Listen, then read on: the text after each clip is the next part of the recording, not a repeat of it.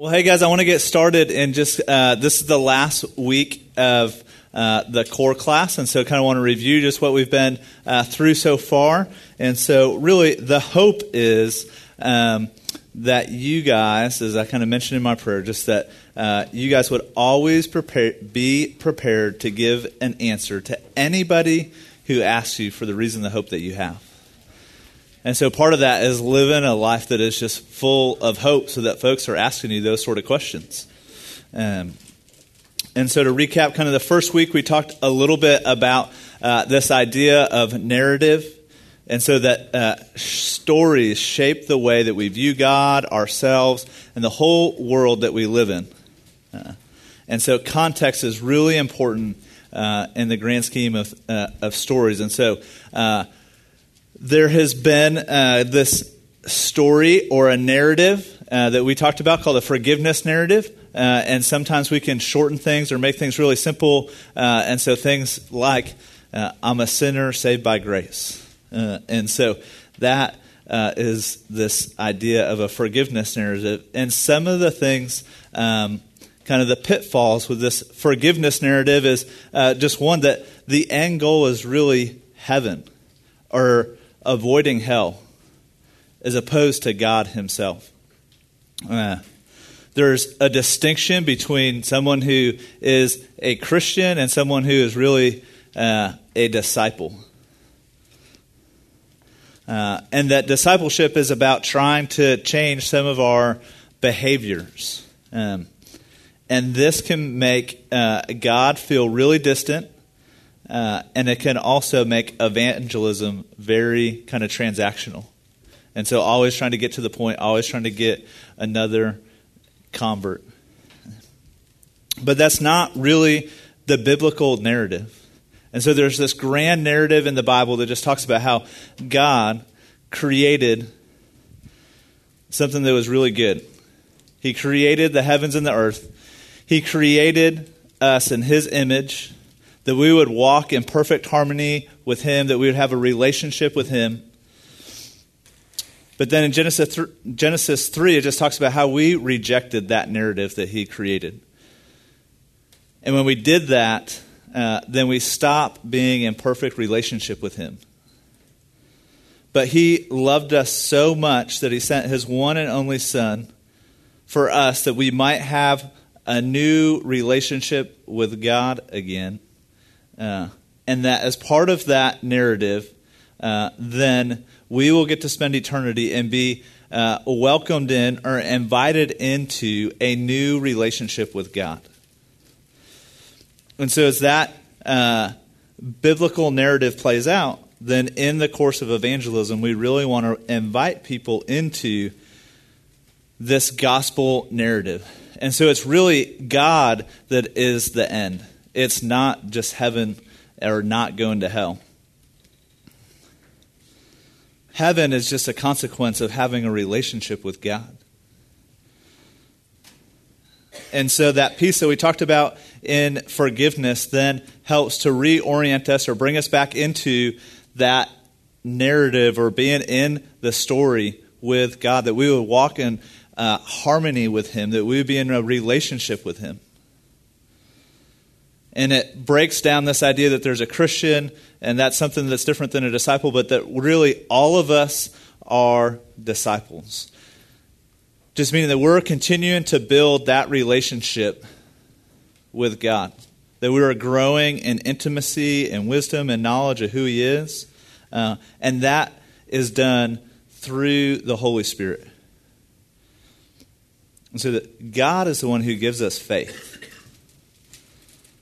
Romans 12, 3 through 5.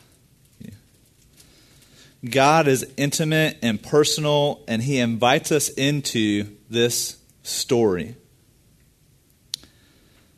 And then that changes the way that we view evangelism. And so evangelism goes from this transaction where we're trying to convert somebody to a place where we are really inviting people into that story. That we would be a part of uh, and get to communicate what it looks like for God to graft them into the family. Um, and so we're just uh, a communication mechanism to get to do that. and our job is to help tell that whole story. And so uh, we talked about kind of this two part gospel narrative that would be a sinner kind of saved by grace. And really, in that full gospel narrative, that uh, in the beginning, God created the heavens and the earth, that He created uh, us. Then there, uh, we fell out of relationship with Him or sinned. Then we, uh, through Jesus, have access to be forgiven. And then ultimately, in Revelations, that we'll be restored into a perfect relationship with God. And so to tell that full story uh, is kind of what we talked about in week one. Then in week two, we talked about simple ways to be able to share the gospel. And so we talked about uh, the bridge illustration, or what we might call a one verse evangelism. And so it's just a way to simply communicate the gospel. So Romans 6.23, for the wages of sin is death, but the free gift of God is eternal life in Christ Jesus our Lord. Then in week three, we talked about um, what it looks like for us to share our own personal testimony. So that's something that nobody can take away from us. Uh, it helps us to really relate to people, uh, especially folks that are not familiar with the Bible. Uh, we see in Titus 3 a really great example of how Paul does that. And so he just gives an example of what his life looked like before Christ, uh, then what happened uh, at Christ, or I think we talked about but for Christ, this is our life now, and then since Christ or after Christ. And so the goal of that uh, is to make sure that we make Jesus the superhero.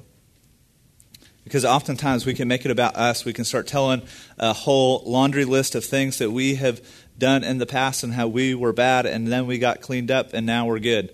Uh, and that doesn't sound like Jesus is a superhero in that story. And so we want to be really careful how we share our own story. And there's a couple things to just remember whenever you're doing that. And so um, to do a great job of telling a story, you want to be clear and brief. You want to have uh, be humble uh, and to make it simple and not confusing. And sometimes you can tell bad stories where things are really long winded, and so these stories can go on forever. I remember uh, the first time that my wife and I went out uh, and did Unashamed, and I asked one of the girls, um, like we were walking down the road, we are probably a hundred yards from a restaurant we were about to go eat at, and I just said, "Hey, I, you know, I don't know you. I would love to get to know you for, you know, tell me your story." And uh, it was like an hour later, and we were still on like high school. And so I just was, uh, I couldn't get out of the conversation. It was so long winded. Uh, and just, I asked her her story about uh, Jesus, and like we never talked about Jesus in the first hour, you know. And so to just be really careful to be uh, brief. And then we put up there just uh, confusing. And so uh, I'll give you a, person, a personal example of just sometimes there's things that are uh, true, but when you tell them, uh, it can be confusing or just, I'll say, weird to other folks. And so I'm sure that you guys have probably heard folks that are sharing their uh, story and then they have like a, uh, a unique encounter with God as part of their story. Um, and oftentimes that's really confusing to non believing people. And so even if they're true, so I'll give an example for me.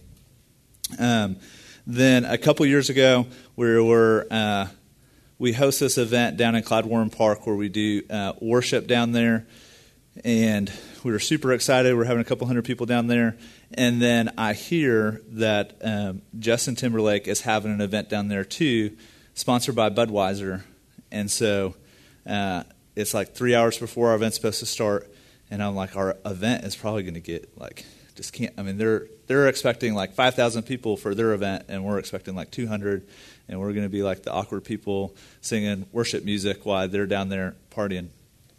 And so I look, I'm in Clyde Warren Park. I just uh, drop to my knees and pray right on the spot, and I'm just like, God, I don't either uh, have us in the middle of this party so that we can uh, be there and share the gospel with folks, or cancel the party for some reason, right? Uh, and then I get up, and like 10 minutes later, they're like, hey, they're moving the party somewhere else and going to American Airlines Center or something. I don't even remember the details. I say all of that as like it's a true story, uh, and at the same time, it would be weird to most people if they heard that for the first time and they're not a believer. They're like, who who is this guy? Is God just uh, is he like a genie that you just say something and then something comes true? And so, it, uh, even if the story is true, it's still confusing to somebody on the other end who doesn't understand.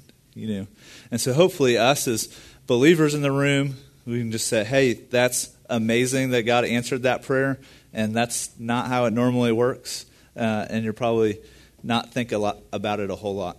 But for someone who is wrestling with who God is and His character, uh, that can be the thing that sticks in their mind, and they forget all the other stuff that you said, but they remember that kind of confusing thing or kind of weird thing that you said, and they just hold on to that. And they're like, I remember talking to this guy, and he talked about how he prayed, and it shut down Justin Timberlake's party. That's crazy.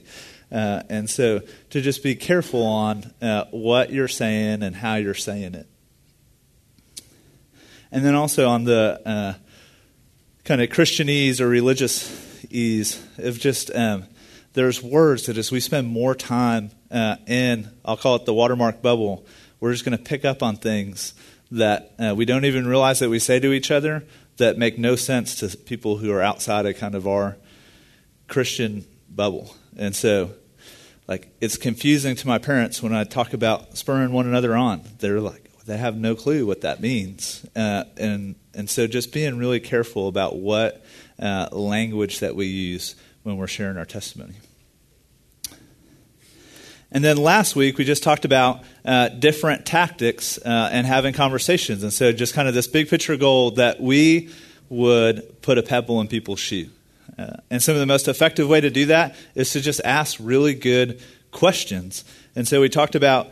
Um, we talked about Columbo questions, just, hey, what do you mean by that? Uh, how did you come to that conclusion? And have you ever considered an alternative view. You would ask both uh, close ended questions, uh, just meaning yes or no, or on a scale of 1 to 10, different things, uh, as well as open ended questions and just allowing people uh, to talk. And so that's kind of an overview of uh, where we've been so far. And so tonight, I just want to talk about um, a couple things. So the two things is, hey, why does all of this stuff matter? Um, and then two, what are some next steps for us to take? And so why does all of it matter? Is that uh, there is no plan B. Like God's plan A is to use us, his sons and daughters, to reach a broken world. He has no other way. He could choose any way that he wanted to to bring people to himself, and he chooses to use his sons and daughters to communicate, to be ambassadors of God to other people. Uh, and so that's the form that God chooses. I don't know why he chooses that, uh, but that's what he's chosen. And so there is no plan B. Uh, and he has so much stuff planned for each and every one of us. Ephesians 2 Ephesians 2:10 says, "For we are God's workmanship, created in Christ Jesus to do good works, which he has already prepared in advance for us to do, that we may walk in them. And so God has already created everything that he wants us to do. Uh, and we just need to be obedient and walk in those things. And so I want to share with you guys just a little bit uh, of something that I share with the folks when we uh, engage with our city. Um, as we started off just talking about uh, a narrative, and I want to share with you guys just uh, an example um, of how a narrative uh, can be incomplete, similar to how that forgiveness narrative was incomplete. The reason why I share that with you guys is because all the stuff in that video is true. I get uh, to serve with our chamber and some of the groups that put these sort of things on. Uh, and so um, I tell you that similar to uh, how the forgiveness narrative, uh, although parts of it are true, it's incomplete. I would just say that that story is incomplete about the city of Dallas. But that's what most of us believe. I mean, that's what we hear.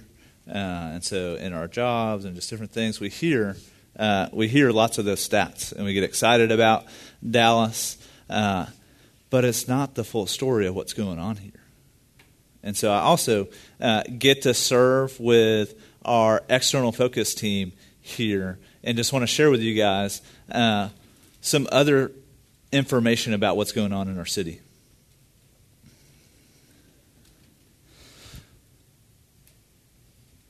Dallas is ranked the worst child poverty rate in the whole country.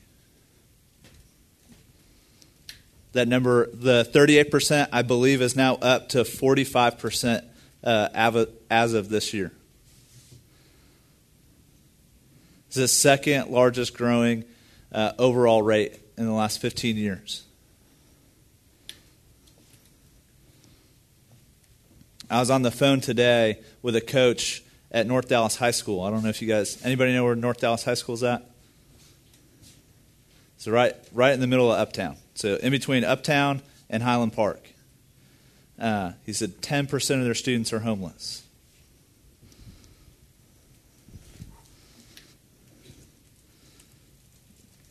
Education. In there it said the number one high school in the state. One of them. 35 schools got ranked the worst in the state. 8% of them are considered unacceptable, and the standards aren't that high to be considered acceptable.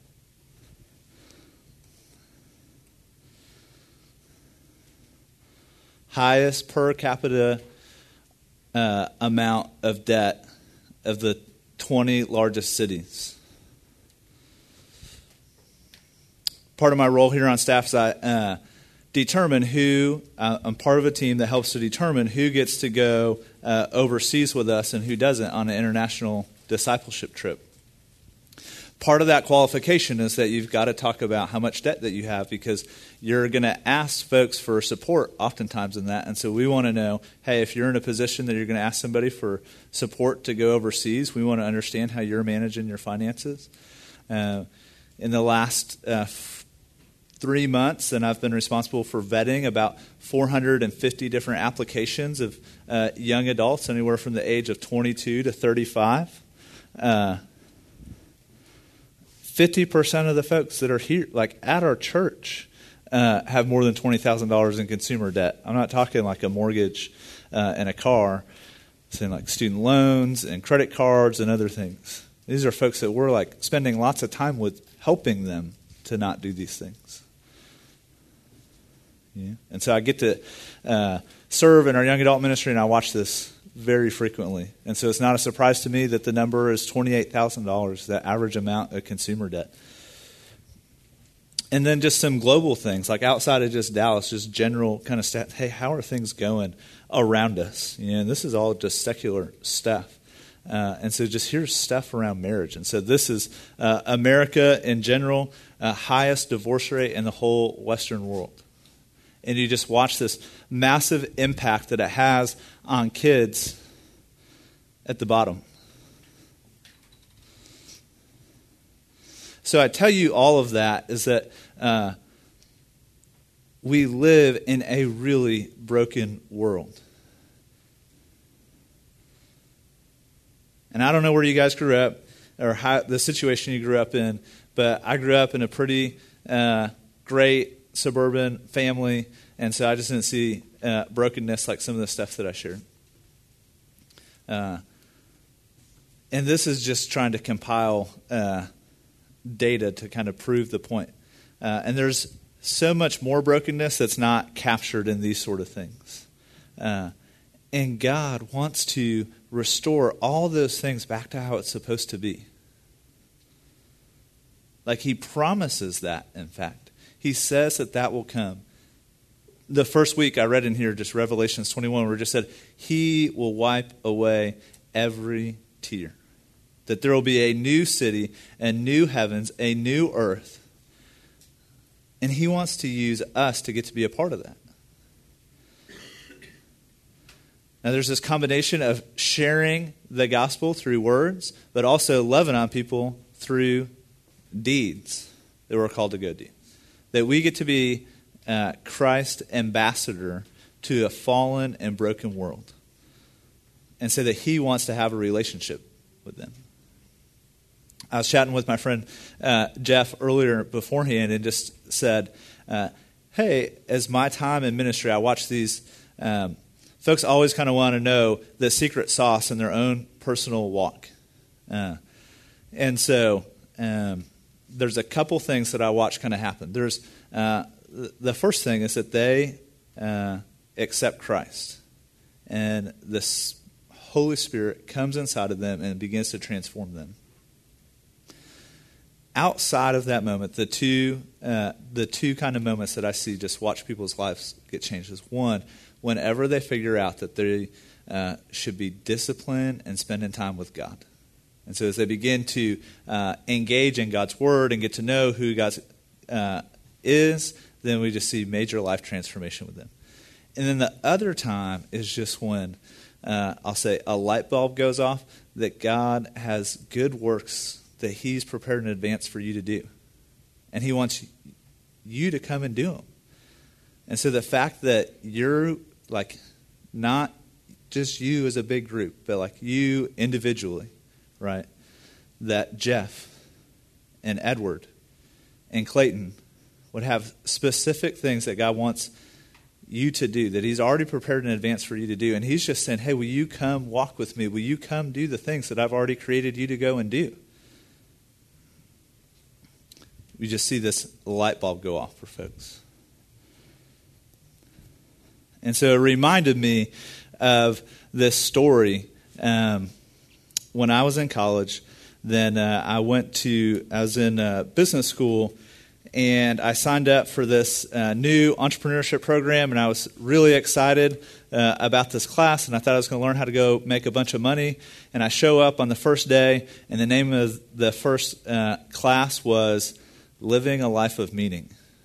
And I was like, what? I thought I was coming to learn about making money and building products and building teams. And uh, so we go take this. Cl- so I take this class or this kind of first section, uh, and this is the first assignment that they give us. They just give us a blank tombstone. And they say, "What do you want written on it?" And he talked for a little bit, and then we came back the next week and he said, Hey, what do you want written on your tombstone? Uh, and up until that point, I had been, uh, I had been taught, like in from my parents. I've been taught in business school that you do, uh, you you find a goal, you build a plan towards it, and so you build a one year and a three year and a five year plan, and you build projections and milestones, and you have kind of ways to accomplish certain things. Uh, and they were trying to prove a really profound point it's just that you start everything with the end in mind. Uh, and they were trying to prove a business point, but it's been pretty impactful for me in my personal life. Um, I was a believer at the time, but not really uh, walking with the Lord a ton. Uh, but I looked up and just was in Google and I was typing in all these quotes from business guys and all sorts of different stuff. And I stumbled across um, a verse that I'll just share with you guys. Uh, and so this is um, 10, 12 years ago. In just uh, 2 Timothy 4, and I'll kind of read the whole thing in context. Um, of just what my goal uh, was for me. And I would say, I hope that this would be uh, something that's said about you guys too. So I'll start in 2 Timothy 4 1. It just says, In the presence of God and of Christ Jesus, who will judge the living and the dead, and in view of his appearing in his kingdom, I give you this charge. And so this is Paul, uh, the greatest missionary ever known, writing to Timothy, kind of his primary disciple. Uh, this is the last thing that Paul uh, potentially ever wrote, uh, and it was to his young disciple, Timothy. He says, picking up in verse 2 Preach the word. Be prepared in season and out of season. Correct, rebuke, and encourage with great patience and careful instruction. For the time will come when people will know, will not put up with the sound doctrine. Instead, to suit their own desires, they will gather around them a great number of teachers to say what their itching ears want to hear. They will turn their ears away from the truth and turn aside to myths. But you, watermark, you, evangelism core class, keep your head in all situations. Endure hardship. Do the work of an evangelist. Discharge all the duties of your ministry. For I am already being poured out like a drink offering, and the time of my departure is near. This is the verse that I wrote. It was just, um, I have fought the good fight. I have finished the race. I have kept the faith.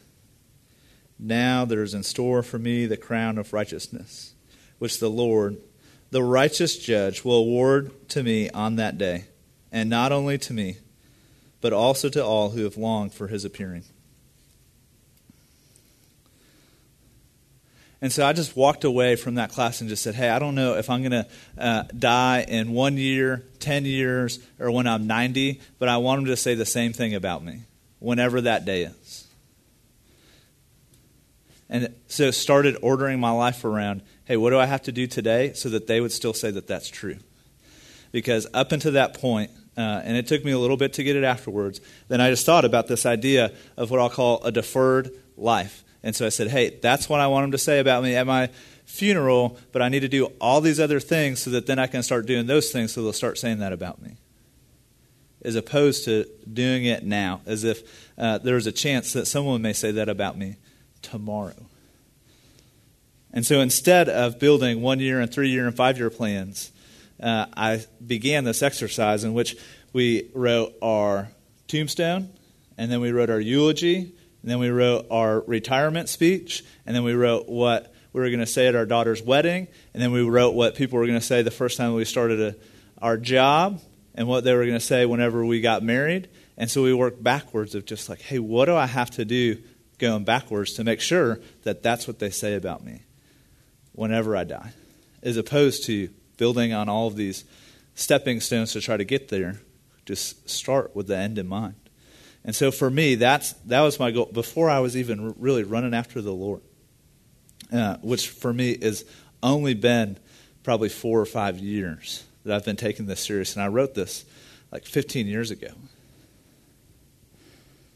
And so what's next? You know, I mean, my hope would be that it would be something very similar, that you guys would be able to look over your past life and just say, hey, I have fought the good fight. I have finished the race. I have completed all the things that you've given me to do. And so God just clearly instructs us with what some of those things are. They're just to make disciples.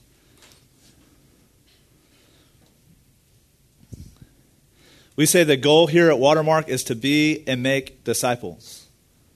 We started off talking in this class in just Matthew 28, his great commission, and just talks about, therefore, that we would go and make disciples, not just converts, but that we would make folks uh, and, and take them and teach them everything that we've been entrusted with. That's 2 Timothy 2 2. You take everything that you've learned and entrust it to reliable men who will also be able to teach others, that we would multiply ourselves. That we would understand, as I mentioned in Ephesians 2.10, that we are God's workmanship created in Christ Jesus to do good works which He has prepared in advance for us to do. That we would not be ashamed of the gospel because it is the power of God for the salvation of everybody who believes, to the Jew first and also to the Gentile.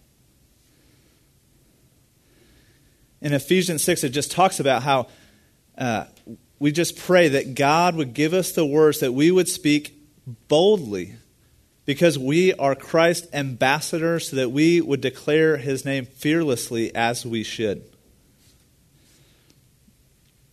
And Isaiah 61 uh, is one of my just favorite verses to just remind me that God has called us to get to be uh,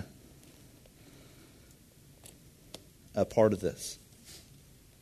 And so it says, The Spirit of the sovereign Lord is on me because he has anointed me to proclaim good news to the poor. He has sent me to bind up the brokenhearted, to proclaim freedom for the captives, and release from darkness for the prisoners, to proclaim the year of the Lord's favor and the day of vengeance our God, to comfort all who mourn, and provide for those who grieve in Zion, to to bestow on them a crown of beauty instead of ashes, the oil of joy instead of mourning, and a garment of praise instead of a spirit of despair. They will be called oaks of righteousness, a planting of the Lord for the display of his splendor. And so God just invites us and says that his spirit is on us, that we found favor in him for those who get to go and proclaim the good news.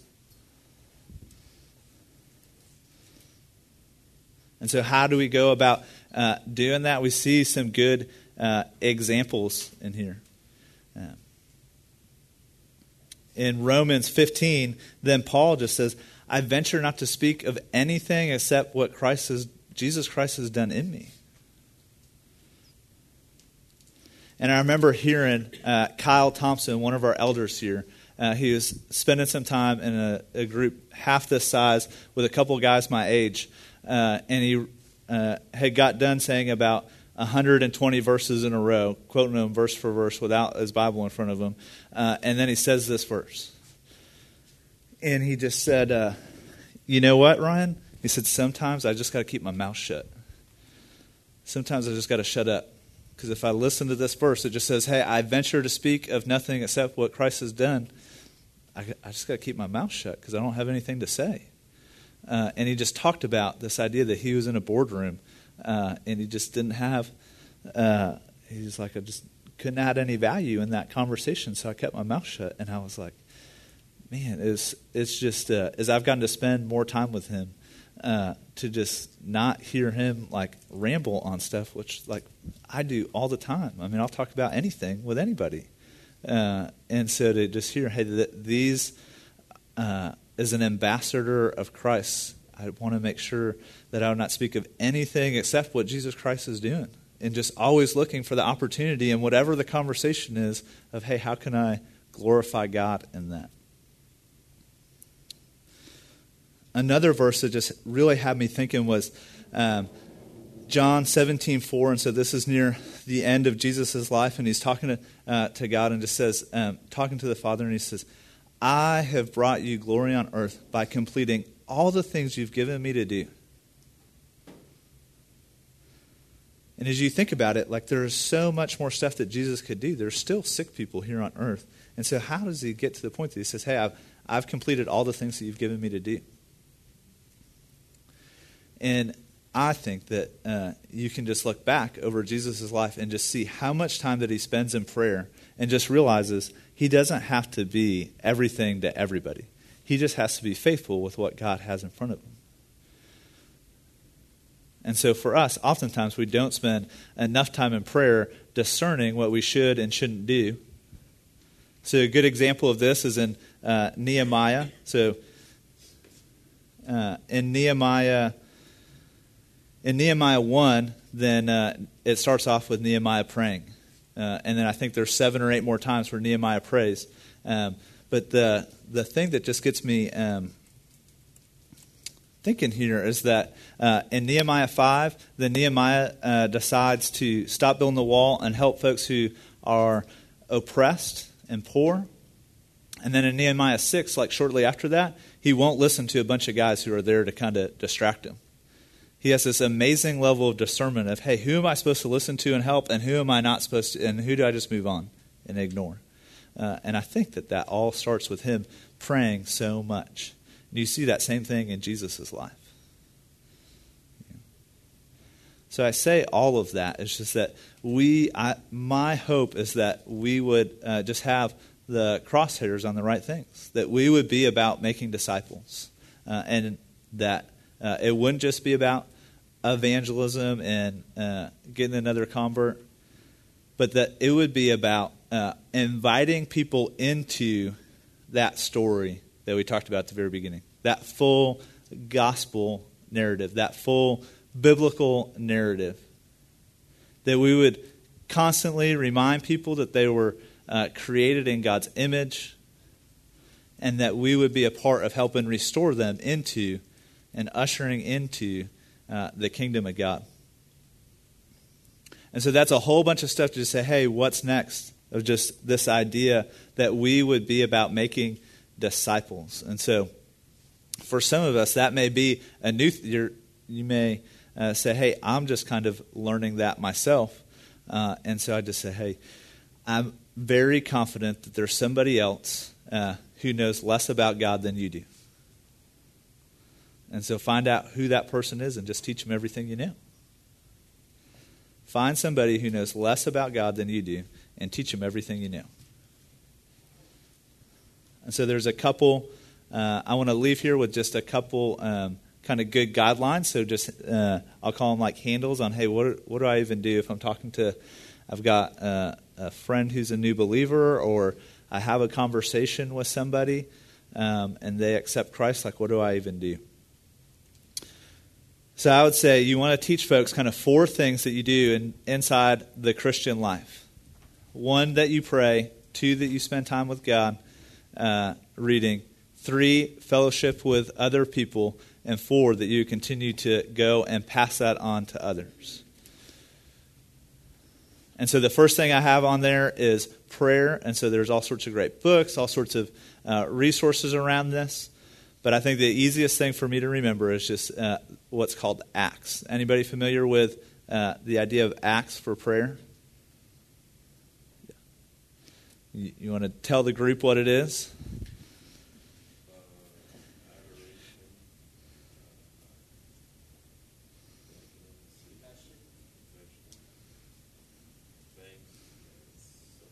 Yeah. So acts stands for adoration, just that we would praise God uh, before we do anything else. C stands for confession, that we would come to God just with anywhere that we've fallen short uh, at His glory. Because He asks us to be perfect as He is perfect.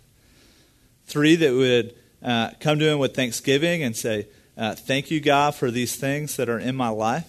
Uh, and so that we would have just this heart of gratitude and then the last thing is just supplication or just um, that we, we would come to God with any, we can ask Him for anything.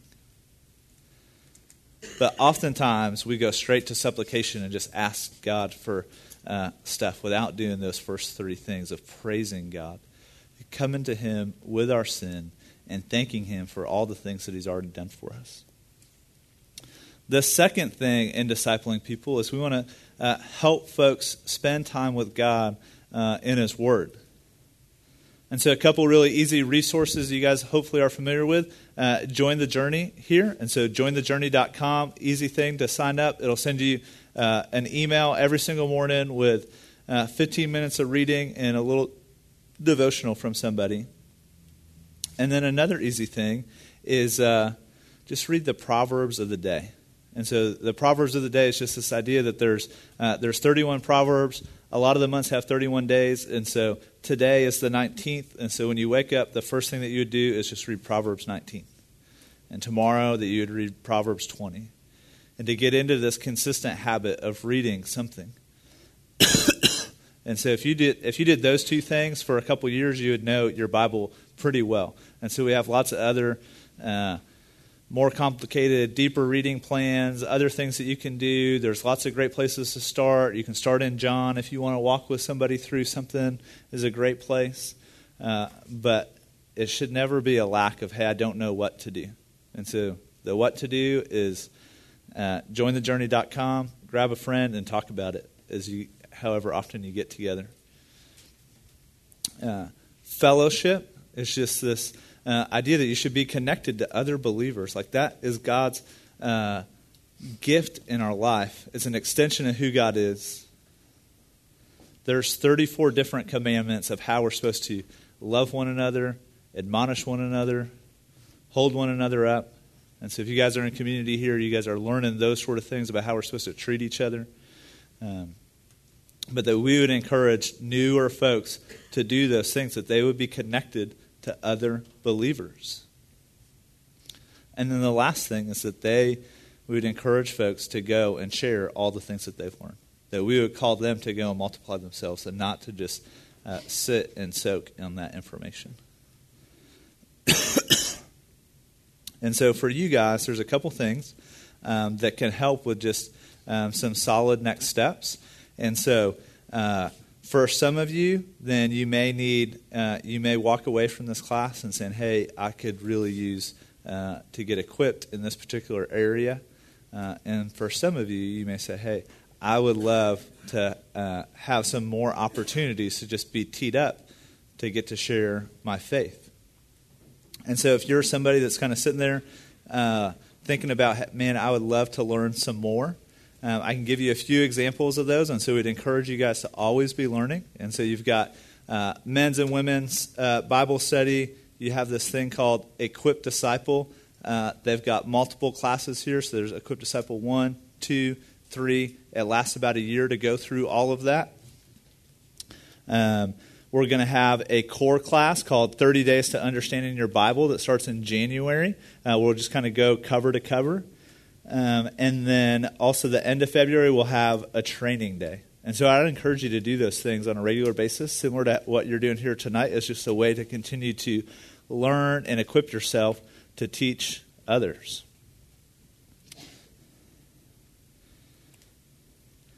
And then I'd also encourage you to just find opportunities where you intentionally set yourself up uh, to engage in spiritual conversations. I think the best way to do that is serving somewhere. Um, and so that may be with one of our local partners. Uh, you could come jump in with us for Unashamed sometime next year. Um, so we're going to do that the second weekend of every month, February through November. So everything except for the holidays, and we'll have uh, Unashamed. And so we'd love to have you guys come jump in with us. Uh, or I'd encourage you to go on one of our uh, international trips, and you just get to spend more time of what it looks like to engage with folks. And so I've put out, uh, or you guys may have picked up little black quad folds that just have a whole bunch of different serving opportunities. and so I'd like to spend the next just uh, 10 or 15 minutes kind of with the folks at our table is just talk about, hey, what would be a good next step for me to get equipped? And what would be a good next step for me to just practically uh, be held accountable uh, to continuing to share my faith. And so that may be through uh, a ministry service opportunity, that may just be through engaging with your community group. But if you guys would just spend uh, the next kind of 15 minutes just talking amongst your table, just, hey, what's one area uh, that I uh, feel like I should go do inside of our equipping program? Or here's some questions that I have that I need to go get answers to. So, how can you continue to grow in wisdom and knowledge and revelation of who God is? And then, what can you do on a very practical side to make sure that you're regularly exercising uh, this idea that you're engaging uh, in spiritual conversations? And so I'll give you guys about 15 minutes. Um, so at 8, 10, then we'll come back together uh, and then we'll get wrapped up. So. All right, if we could have uh, a couple folks just volunteer uh, I would love to just uh, have you guys share with some of the things that you guys say, hey, this is what I want to uh, commit to coming out of here. And so, just ways to get further equipped or ways to make sure to set yourself up to just be in opportunities to engage with other people. And so, are there, are there some folks around here that just want to share a little bit about, hey, here's something that I talked about and want to commit to going forward?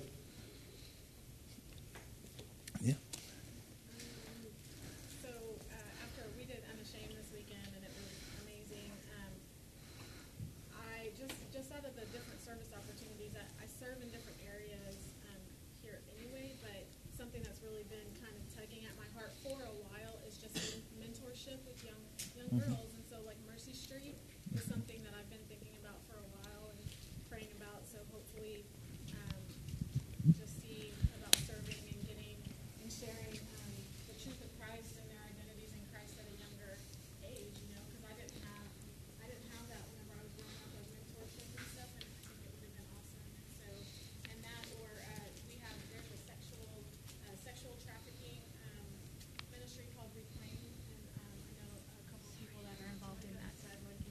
Yes, there you go.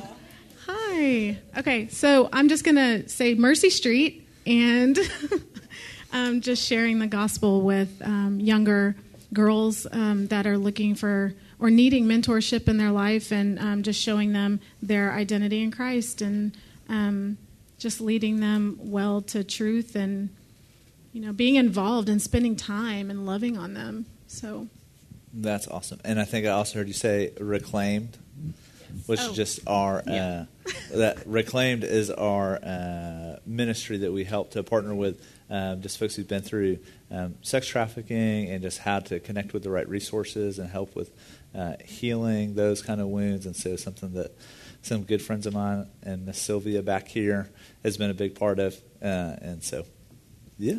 Does somebody else have something that they want to share? Just, hey, this is something that I want to commit to uh, leaving here on how I can be better equipped or make sure that I put myself uh, in these opportunities more often.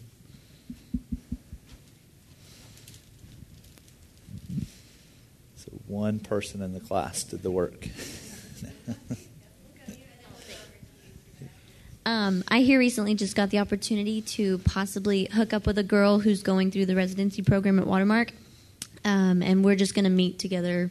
I don't know how many times, but she's just going to like pour into me, just like tell me what she's learning and just study on her own, but with me being by her side, and that'll give her the chance to like teach me what she's learned and like just yeah. get more equipped with her and then with me. So I'm hoping that pray for me that that will actually do really good. That's awesome. And who is that? Who's that that you're doing that with? Um, her name's Ellie. Oh man, she's awesome. Good friend of mine. So we get to work together frequently. So awesome. good stuff. Hi, I'm Ashley. Um, just talking with this awesome table that I have here. I think um, I'm definitely going to commit to going to Region. That's on Monday nights, and so I just heard a lot of good stuff about that, and so I'm super excited about it. Um, and me and Jen here are forming a little community group. And so I think we're going to try to get all of our little girls to all do region together. So, yay. That's awesome. I've been um, once again, shall I admit, have been encouraged to share more with my neighbors. I know it's not through this, yeah but I've been there since 1990, and what's my problem? But anyway, would y'all pray for Suzanne? She's my next door neighbor. Yeah. And uh, anyway, I keep sending her emails and contacting her, and she called me back yesterday. So I was like, yes. That's awesome.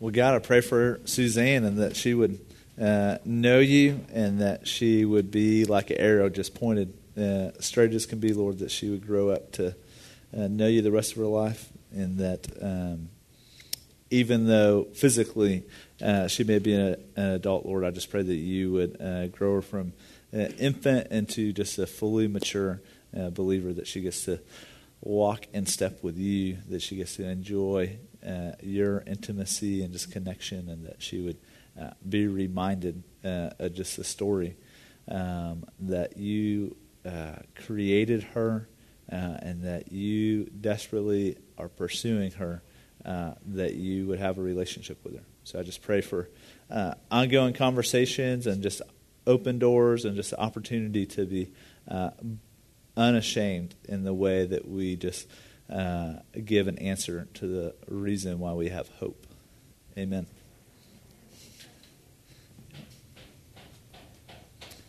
Hey, way to go. Anybody else? How about this side of the room? All right. Okay, so um, I think after doing Unashamed and everything and taking this class, I've really uh, taken a hard look at just like my own ministry, which is just work. And so trying to reach those people and um, really pouring into them and serving them and praying for them. And so I think God's really opened a lot of doors for that. And so um, people have been asking me about my faith and just a lot of like God things, and so um, it's just cool to see God work. So. Thanks for sharing.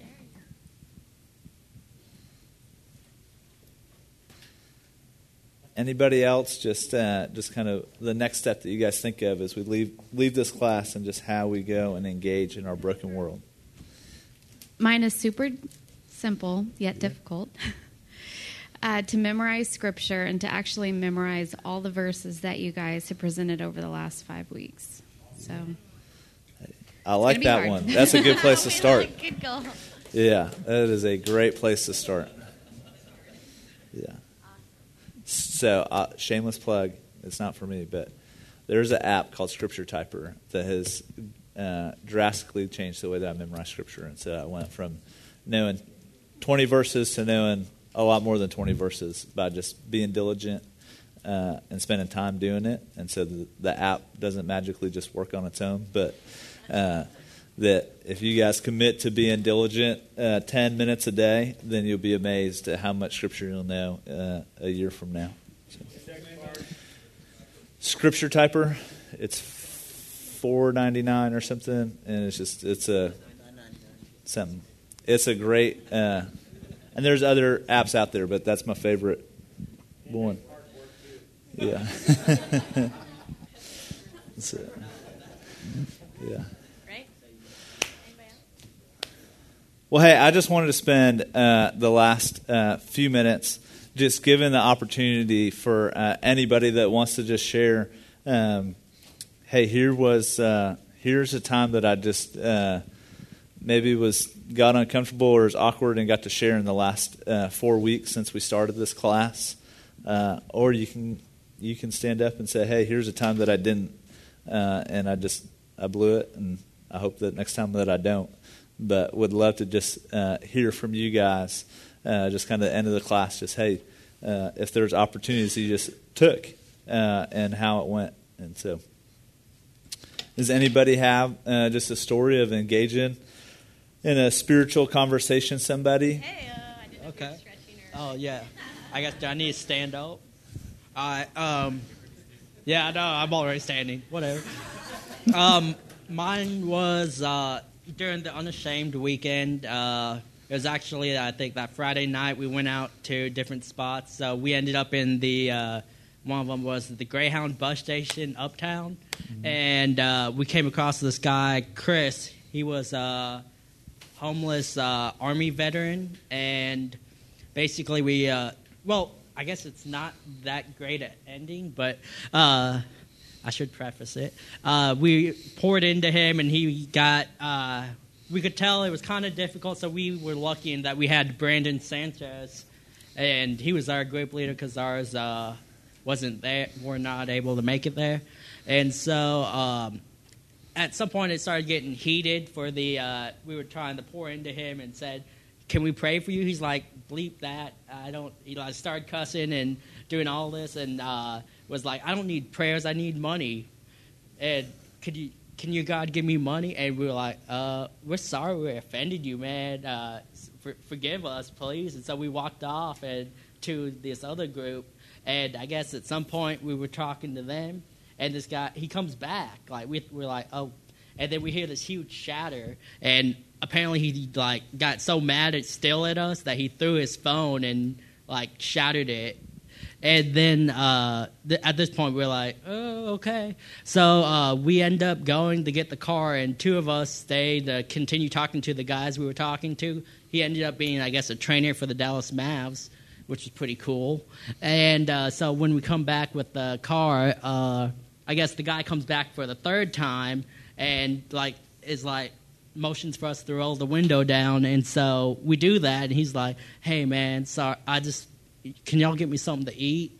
And so we end up going to the McDonald's, which is right next to it, and uh, getting him something. And the guy's like, "Thank y'all, God bless. I'm sorry." And so I know we like before we said that, we said a prayer for him when he got off, and so it was pretty crazy how God like just in that 20 minutes went from this guy breaking his phone, he was so angry at us sharing the gospel, to thanking us for sharing the gospel with him. That's awesome. Thanks, Ben.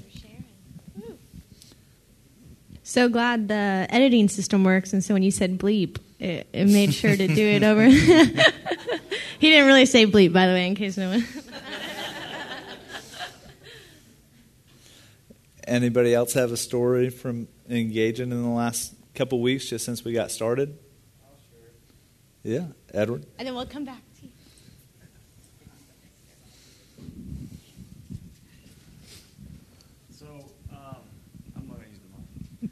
Uh, so, so Sunday, um, I did Unashamed as well, and uh, so Saturday at the North Park, uh, talked to some, some folks there. It was, it was hard and fun, and it was it was great. There was some great conversations, you know, we had. Um, I was a little discouraged about the amount of people we talked to that uh, I guess you could say weren't uh, weren't Christians, you know. You know, mostly were met with folks who, who didn't know Christ, you know, and that, that was to me just thinking about that was like, hmm, there's not there's not many people that that that um, talk to people about Christ. That's that's what I got out of most of it, just how I felt in my spirit. But Sunday uh, was downtown and um, a group some donuts and we were giving donuts away and asking people to come uh, to I guess it's West End Church or whatever. and I got the opportunity to talk to this one, these, these, three, these three guys, and they were um, they were just workers, you know, doing furniture or whatever. Knew they couldn't come to church, but just decided to sit and talk with one of the guys. And um, what was neat about the conversations, I didn't try to, you know, speak too much about Christ. All I was just trying to do was get to know the guy, ask about his family, where he's from, and just, just those sort of questions. Like if he had kids, whatever. And, um, so I sat and talked about 10 minutes. And it was great. I said, hey, man, let's get back to work. See you later. He said, hey, can you do me a favor? I was like, sure. He's like, can you pray for me? And then um, I, I just asked, at that point, I asked him the diagnostic questions that we would ask. And, you know, he was he was kind of not, not for sure or whatever. But after talking with him, he did believe in Jesus. He just didn't have the confidence to, to, to know that, to, to be able to, to share that. And um, so I, I prayed for him. Prayed about, you know, him influencing his, his coworkers, his family, you know, reading the word, going to church, just all those different things. And um, wanted to share that, so that was, that was great for me just to be able to like, you know, it's how we live that, that can that can also spread spread the gospel, you know, and have people ask questions. Number two, um, I uh, for what, what I want to do with, um, with with my life is I want to pour into my community group, and that's that's really hard, you know. To, to pour into people I don't know is easy, but but guys I've been running with for three years, that's that's hard. So anyway, thanks.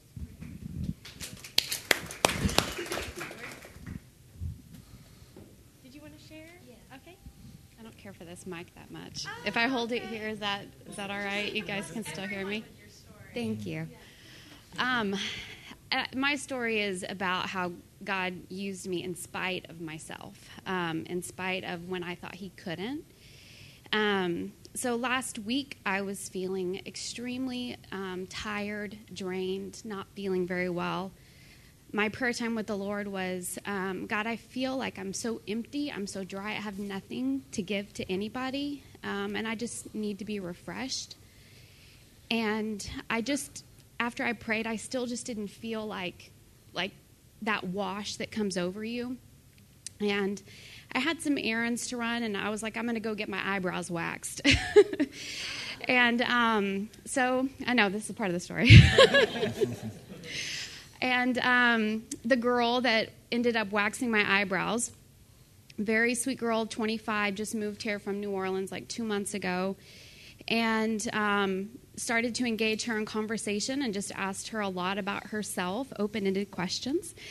And um, she, you know, at first was a little standoffish, and then she just opened up and told me how she'd been feeling about moving to a new city and some things that she had been dealing with, um, with exhaustion, which I was able to share my faith um, with her and, and my testimony, which includes some health issues that affect my um, energy levels and told her um, that asked her if she'd heard of um, also the porch and she said actually i have. A few people had mentioned that to me.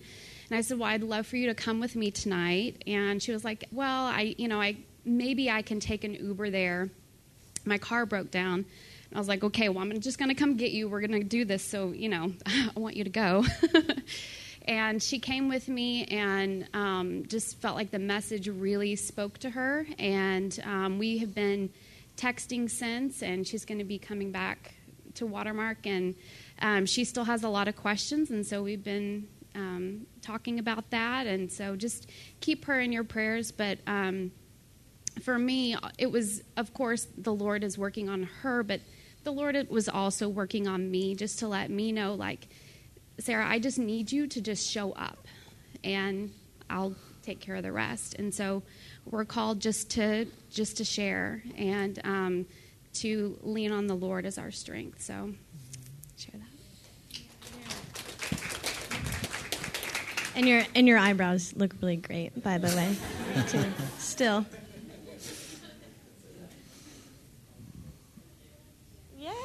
I think Sylvia is shy on the mic.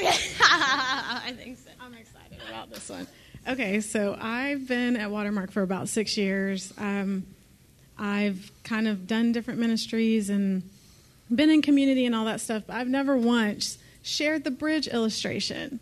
So this weekend, um, I, we were going around at Unashamed, and um, I'm, I'm, much more comfortable giving my testimony to someone and being able just to talk to them, um, but feel like, oh, I kind of let my uh, shyness get in the way from actively and intentionally approaching people.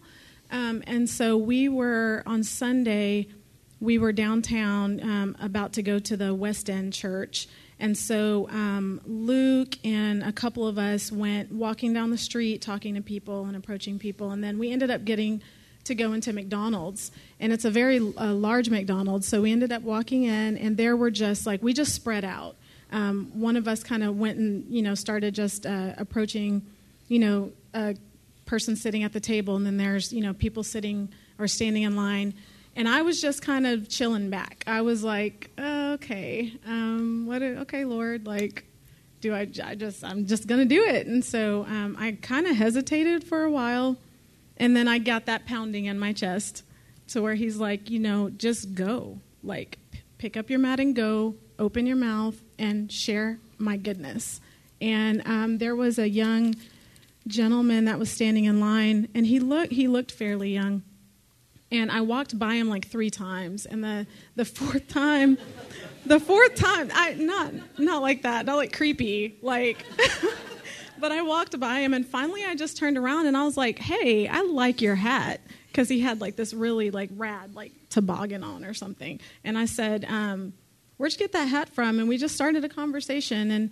Um, we ended up he didn't ask me for anything um, and we ended up going to i said hey you want to have a seat and talk I'd really like to know like your story. Um, and he was like, yeah, sure. Come to find out, he's 19 years old, living out on the street um, after a heroin um, addiction, and families broken in the um, in the social system, and uh, mother was addicted to meth. All this stuff, but just just a 19 year old baby to me, like out out on the street. And so we started talking, and then other people came to the table um, and started talking to him, and he was just he was just wanting to talk. Um, never did ask us for anything, and then he started saying, you know, Matthew is my favorite book, and he knew Scripture.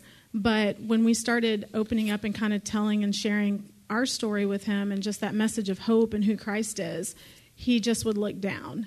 And so by the end of it, um, my friend uh, Chelsea, she was. Uh, getting out a piece of paper to invite him because I'd invited him to Regen, and I said, "Hey, we have some awesome men like that you can that will come alongside you, and you you, you don't have to do anything but show up." So um, she had the piece of paper, and I was like, "Oh!" And it was just like that opportunity, and I was like, "Let me show you something," and I started doing the bridge illustration, and so he took it with him. But it was just awesome to be able to use it and know it and actually know the scripture and um, be able to open my mouth.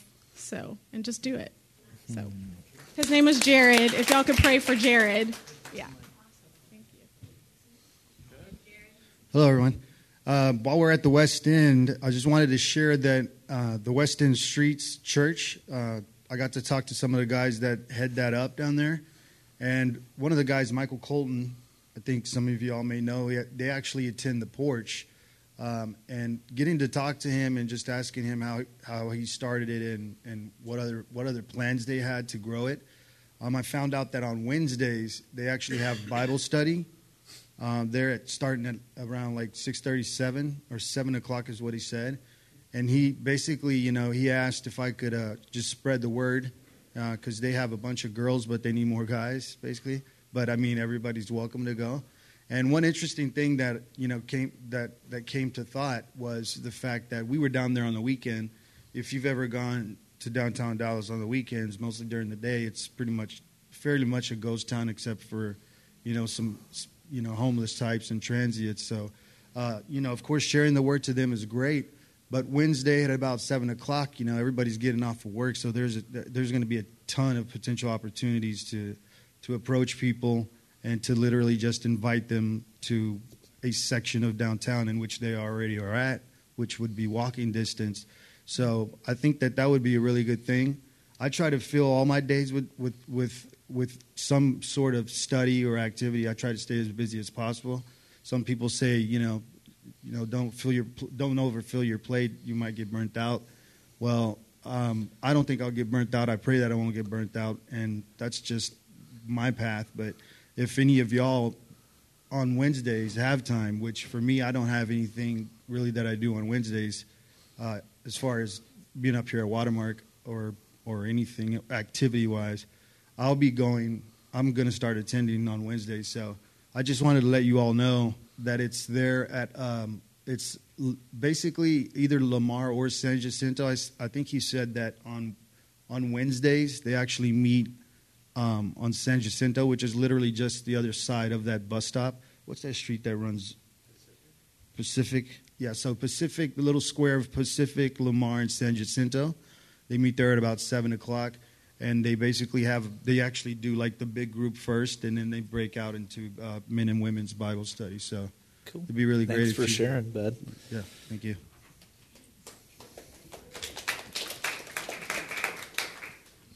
Hey, so I just wanted to share uh, one last just uh, scripture as we get wrapped up, and so uh, is I've got to just spend a bunch of time with folks who do evangelism, uh, and then they start to engage with people, and then I get this very frequent uh, kind of question uh, that comes back that we haven't talked about, and it, you just see this like smile on their face, and yet also a little bit of like awkwardness or bewilderment.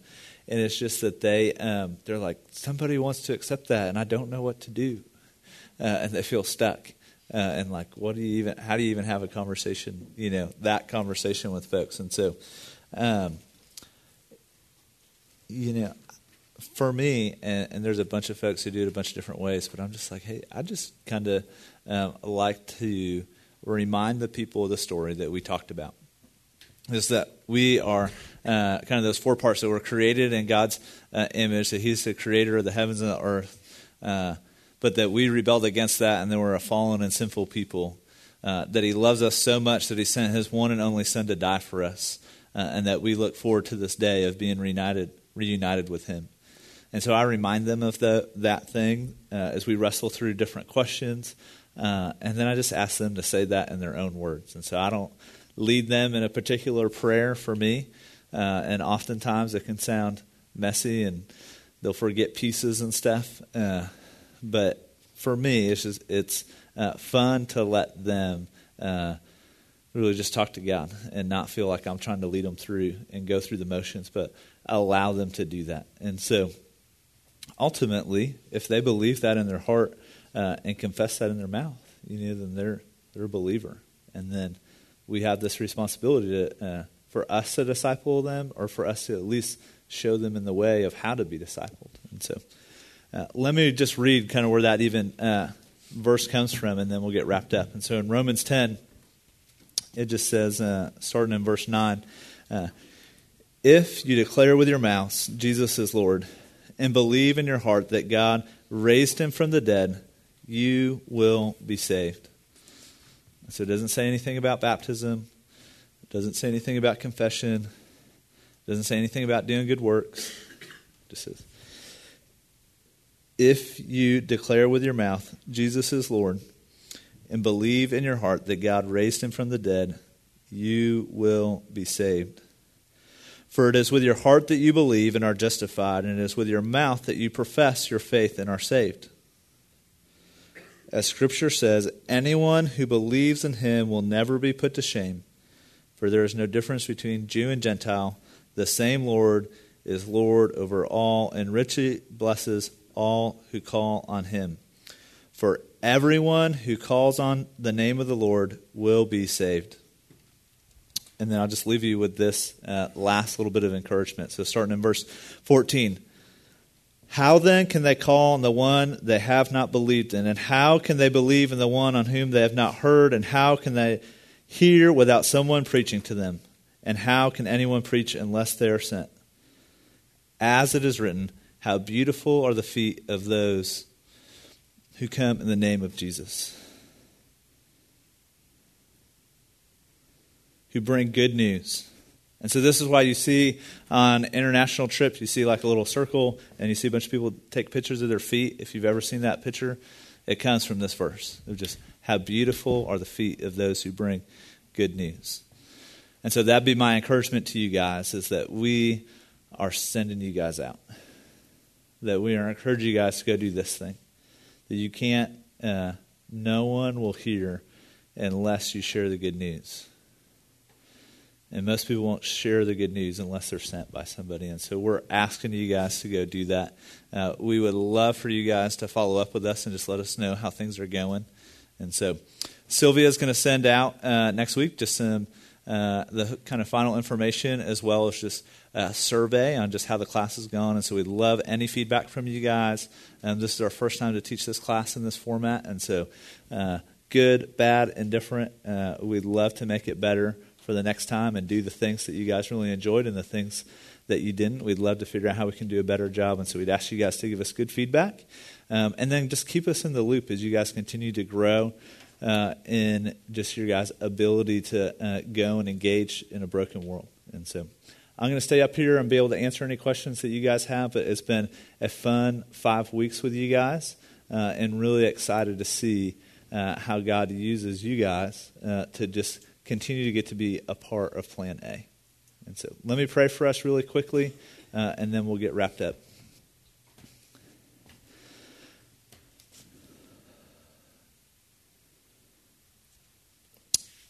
Heavenly Father, thank you for inviting us into your plan to go and engage in a broken world. Like Isaiah says, the Spirit of our sovereign Lord is on us because you have sent us to go and proclaim the good news.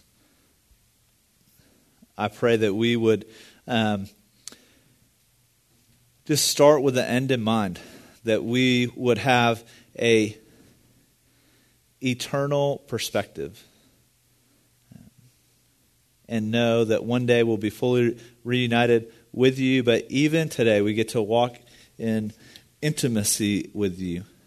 And so I pray that on days when we don't uh, feel close to you, Lord, that we would stop uh, and be reminded of your goodness and your grace by spending time in prayer, by being reminded of the truths in your scripture, by being encouraged by the fellowship with other believers, so that we might be able to look over our past lives and just say that we have fought the good fight, that we've finished all the work that you've given us to do, that we have discharged our duties as an evangelist, that we would be able to say that we've completed uh, all the work that you've given us to do here on earth and that we would continue to bring you glory, Lord. And so I pray for uh,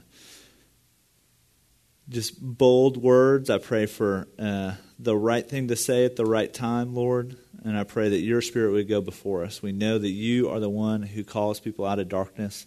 And so we know that you are going to do it in Dallas tomorrow. And I pray that we would get to be a part of those stories. And so I know that it's going to happen, Lord. I just pray that we're faithful and available and teachable so that we would get a reminder of just how good your grace is in somebody else's life. And so here we are.